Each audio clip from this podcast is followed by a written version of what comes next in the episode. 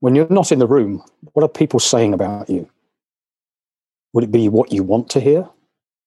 And more importantly, is it what you want them saying to other people?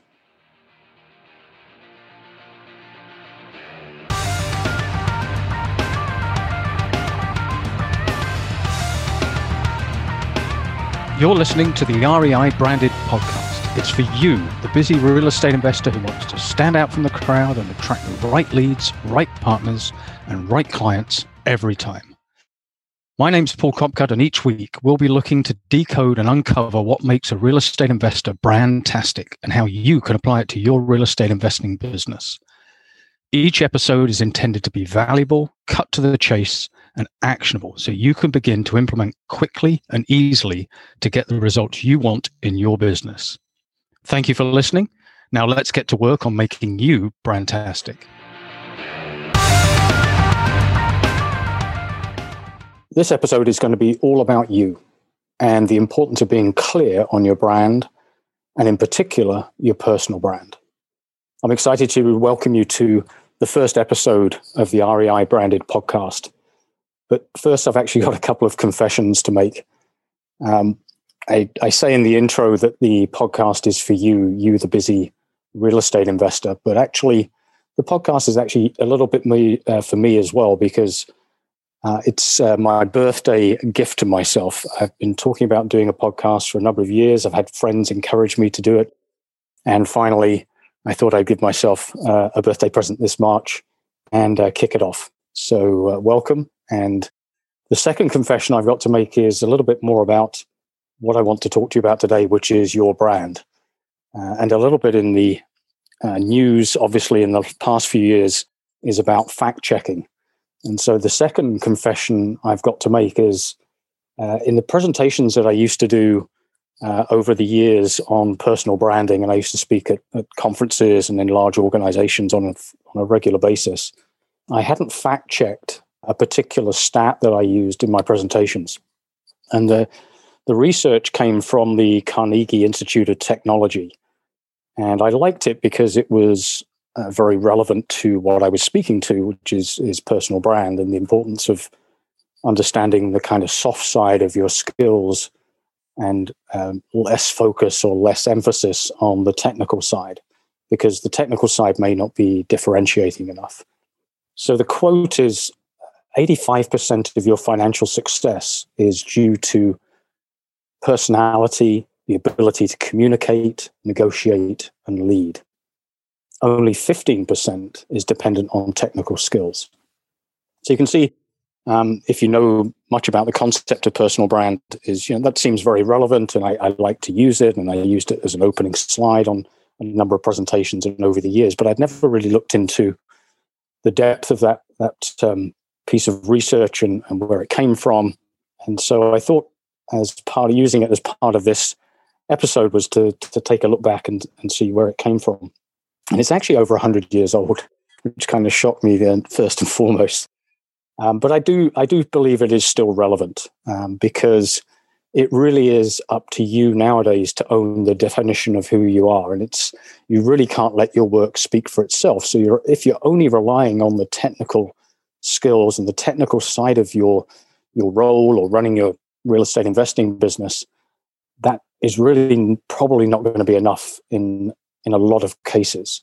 And so the the research that was originally done was actually with engineers and you know engineers probably more than some other vocations would typically want to rely on their technical skills um, but it, in fact, you know, even over hundred years ago, you know, the concept of focusing and and spending more time working on your softer skills of you know personality and the ability to communicate and negotiate and lead in particular um, really kind of underlines uh, that you know personal branding is not necessarily a new concept and it got, it got me thinking about some engineer personal brands. Uh, and and again, if you go back over a hundred years ago, uh, people like Edison and Tesla uh, were, or at least Edison has, you know, established and, and did establish a personal brand, and a lot of it was based on that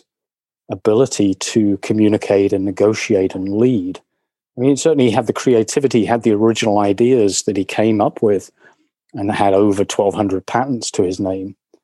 But he used his personality and his leadership skills and his communication skills to actually engage and and bring on board other people who kind of carried those projects forward to their success and their uh, their infamy. Um, whereas Tesla got kind of really caught up in the technical aspects of what he he was about and what he was developing and creating. And if you know the story of Tesla, um, he actually ended up uh, destitute and and broke uh, at the end of his life, and never really realized the the financial success uh, that his ideas and his creations and inventions that should probably have, have rewarded him. Obviously, Tesla now, great brand, um, very effective brand, and, and, and related to that name. But if you think about, you know, Edison, he was really using the power of his products and his and branding those products and using the power of his personal brand to influence people to help him get those products launched. And that's really why, you know, the concept of personal branding is not a new one. Um, when I first came across personal branding, it was actually a book by Tom Peters, the uh, the leadership guru, um, who wrote the original book In Search of Excellence, which kind of launched his whole consulting and thought leadership uh, career. And he wrote a book called Brand You 50. And when I read this late 90s, early 2000s, it really kind of resonated with me. Um, he actually, uh, the book came from an article in Fast Company magazine from two years previously, which he'd written, which um, was called "The Brand Called You," and it's if you've seen it, it's it's a pretty iconic uh, front cover of um, of Fast Company magazine. And I had the opportunity to um, very briefly meet Tom Peters um, at a, at a conference that he was speaking at, and I asked him the question around personal brand when he'd first kind of come up with the idea. And it was even two years before that article that he presented the whole idea of personal branding from a career perspective. Um, funnily enough, to the UK tax departments. Um, so, you know, he was kind of really speaking to probably a fairly staid and, and conservative group you know that's kind of classic peters is kind of coming up with those kind of ideas and really being out there. Um, so you know i love the book brand you 50 it, it, it, does go into you know it is very career focused but it's still a great book that you could relate back to your real estate investing business. So if you you know there's a lot of personal branding books out there now and i've got uh, dozens of them on my bookshelf.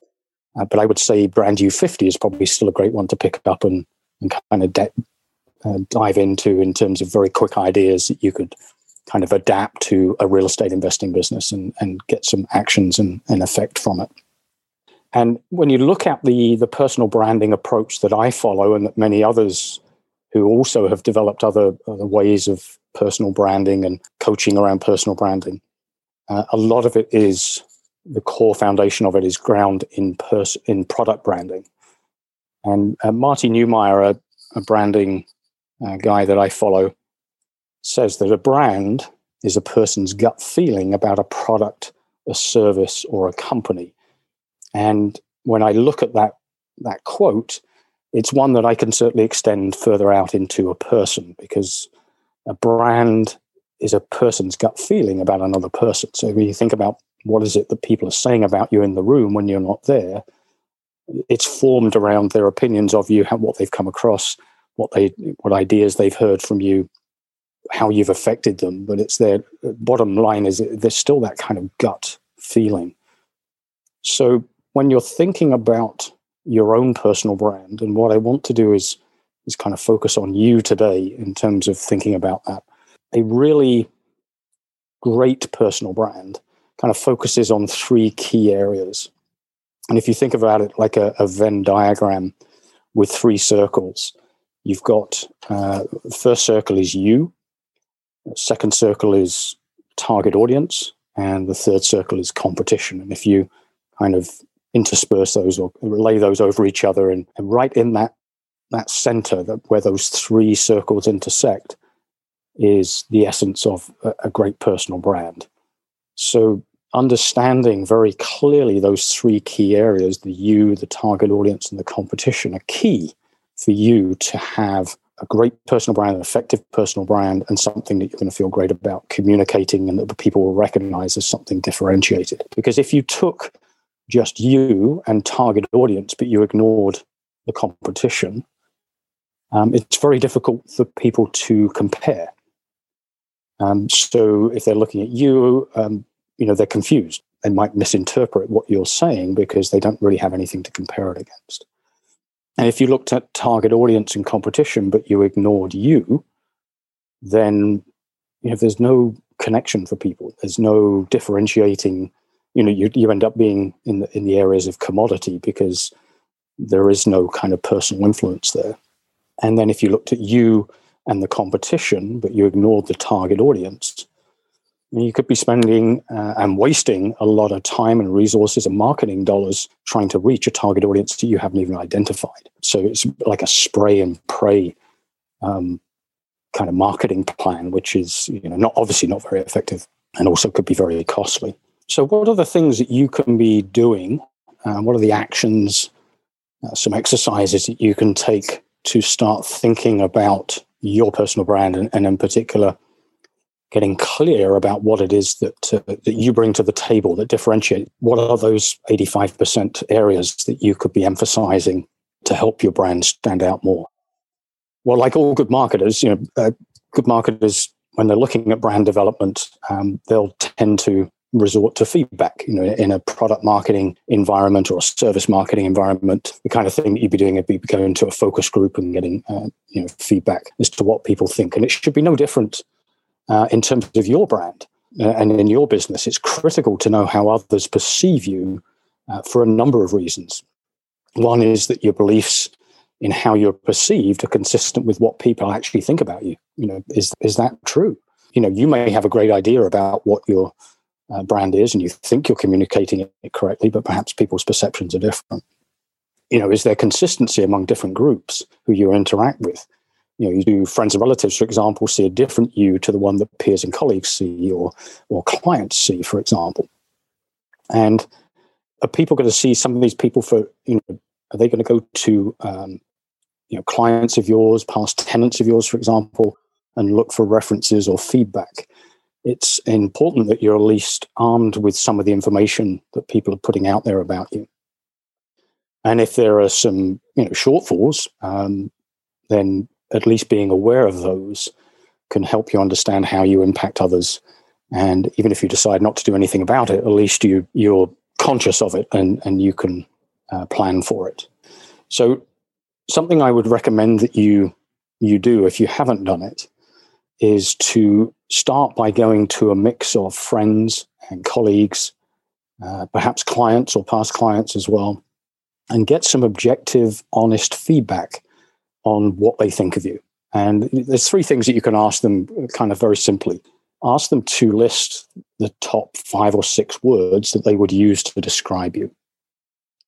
Now, the reason for that is that often there are words that people associate with you, but then they would also associate them with other good real estate investors. So perhaps knowledgeable might be one of them. So you know, yes, if you're going to work with a, a real estate investor, so if I'm a joint venture partner or I'm um, got private money to lend, uh, I'm probably going to want to work with somebody who has at least some knowledge of, of real estate investing. So if you say that you're knowledgeable, um, you know, the chances are your competition is going to say that as well. So you know that's a, what we would term a rational attribute. It's a skill that you need, or it's an attribute that you need, uh, but it doesn't differentiate you. It gets you in the game. It gets you considered, uh, but it doesn't make you stand out. So when you're getting those words from people, that feedback from people, you want to be looking for those rational attributes to kind of underline that you do have the necessary um, attributes that people are looking for. But then also you want to be looking for emotional attributes, the differentiators. So it might be that you're caring. You don't necessarily need to be caring to be a great real estate investor. You might be witty or funny, for example. It might be part of your personality. You don't need that to be a good real estate investor. And the emotional attributes are the reasons why somebody will want to work with you, work for you potentially as an employee or a contractor, or um, do business with you as a, as a joint venture partner or a private money lender. And then the, the other thing is to identify, you know, what's your greatest strength. So ask people that, and then also what's your greatest weakness, and maybe just ask them why, um, so that you get an understanding of that. To get real worthwhile data, um, you want to be choosing at least three or four people from each one of those groups. Um, and when you have that information, then you can start to kind of um, see if there's some patterns there, see if there's some repeatable uh, attributes and, and, information that you're getting that kind of underlines, uh, gives you a little bit more of an idea or a picture of your personal brand.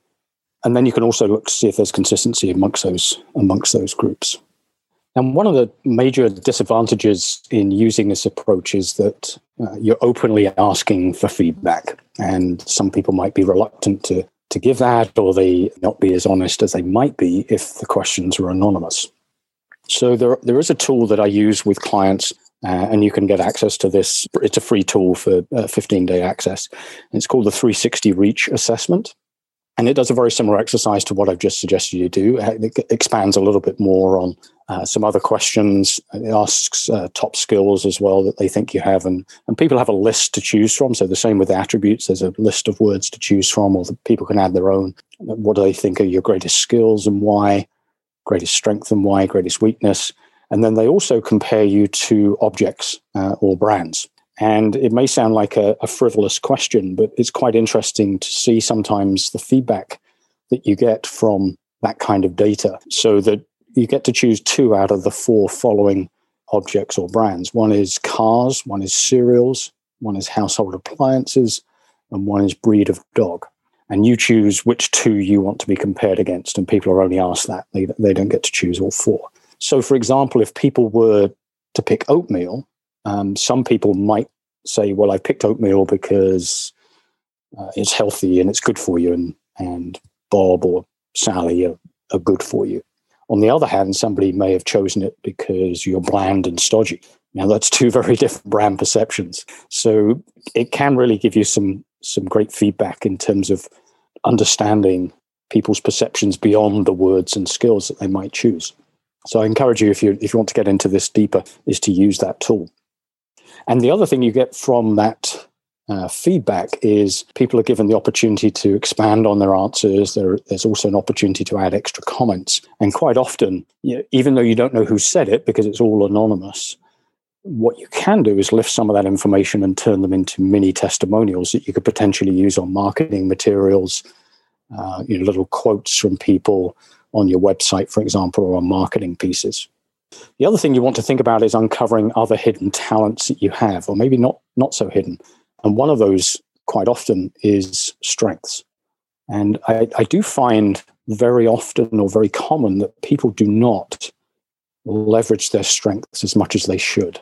And I think the reason behind that a lot of the time is that the things that you do so naturally and so well, you don't actually even consciously think that you're about doing them because it, it's so ingrained in you and you do it so well and so seamlessly that you don't play up those strengths to the point where other people recognize them as much. And, and quite often uh, in the feedback, when we look at the 360 that we do with people, you know, I'll sit down with a client and go through those results and say, well, people see this as your strength. And the client will quite often turn around and say, well, yeah, I do that all the time. And, you know, I quite often say to them, yeah, but you're not leveraging it. You're really not playing up to that strength. Because um, if you read uh, anything by Marcus Buckingham, who's uh, one of the kind of original people around the Gallup polls and, and Strengths Finder, which I'll talk about in a second, you know, he said, you'll never get a strength beyond a point of mediocrity. You'll, ne- you'll never make a, sorry, you'll never make a weakness a strength. You'll never get it beyond a point of mediocrity. So when you think about that, um, you can spend a lot of time and energy trying to make a weakness a strength when in fact you've already got some great strengths that you can play to. So, a tool that I would recommend you use is StrengthsFinder 2.0 by Tom Rath or the original Now Discover Your Strengths by Marcus Buckingham and Donald Clifton. They're both books, but in the back of the book is a, a sealed kind of little envelope and you can break that open and there's a code where you can take the strengths finder test and i really highly recommend it for anyone interested in kind of building their personal brand and understanding more about what you bring to the table because very difficult. It's very often it's difficult for you to articulate what your strengths are, and StrengthsFinder kind of helps you do that um, through that assessment. So it takes your answers and then plots them into uh, one of 36 different strengths that they've identified as being key for people's success. So, for example, you know, my strengths are, you know, and it, will tell you what your top five strengths are. So, mine is uh, adaptability. So, uh, people are especially talented in adaptability theme prefer to go with the flow. They tend to be now people who take things as they come and they discover the future one day at a time. Another one of mine is empathy um, which is where people can sense feelings of other people by imagining themselves in other people's lives or other situations. I also have ideation. Ideation is about I'm able to find connections between seemingly disparate uh, phenomena. And then maximizer, uh, I focus on the strengths in a way to uh, stimulate personal and group excellence, seek to transform something especially talented into something superb. Um, and then strategic, uh, I tend to be someone who creates alternative ways to proceed. You know, faced with any given scenario, I'll quickly spot a relevant pattern and issue and, and kind of move people in that direction. So when I look at that and I look at the work that I do with my clients, you know, I spend a lot of time thinking strategically. I look to maximize uh, their opportunities and I look to, you know, find what they may see as a disconnect between certain things. But, you know, ideation is um, what I'm uh, you know, coming up with those ideas. The interesting thing when you do the Strengths Finder is it puts those different strengths into four different strengths domains um, influencing, relationship building, strategic thinking, and executing. And when I looked at my own strengths and then plotted those in the, the four domains, it was interesting to see that you know I've got areas of influencing, uh, relationship building, particularly strategic thinking, my, where my two strong domains are. But I didn't have a strength in executing.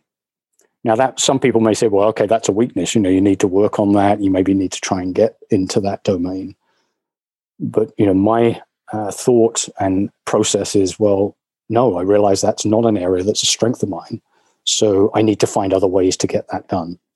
So if you do take the Strengths Finder and you want to know what, what do you do with that information beyond understanding a little bit more about who you are and, and where maybe you fit into the domain areas? Uh, one of the things I recommend is taking a look at each one of those strengths and looking for examples in your past um, where you've used that strength to factor a great result. Um, you know, maybe, uh, for example, it may be a flip project that you've done and you, you, you're a great project manager and that's where your strength lies and uh, is highlighted in that particular example. Or uh, maybe you're great with numbers and you really kind of show the detail and, and, joint venture partners appreciate that. So maybe that's something that you would um, identify as a, an example.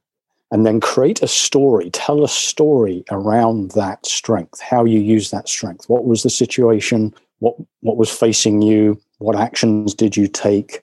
How were your strengths highlighted? And what was the end result? And those kind of case studies can be great additions again to your marketing of your real estate investing business beyond you know, maybe uh, pictures before and after pictures for example. Maybe you know not everybody consumes your content the same ways you know, some people like videos some people like images some people like written content. So you know those stories could be a combination even of of uh, your success. So it could be of you're telling that story on video. So some people will listen to the video, but then you could transcribe it and have it as a written content blog piece on your on your website as well. So that really starts to again uh, differentiate you from the competition. You know, people will start to get more of a feel for who you are. They'll make more of that emotional connection, and that'll be the reasons why people come to you versus choosing somebody else.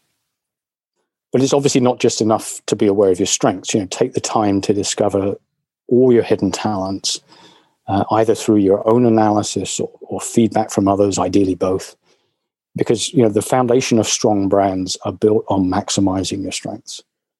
Um, so really take the time to get to know you and then ensure that you're delivering on everything that you do. So every interaction, every time somebody comes across you, hears of you, they make that connection back to your brand. Uh, because as Martin Neumeier says, a brand is not what you say it is, it's what they say it is.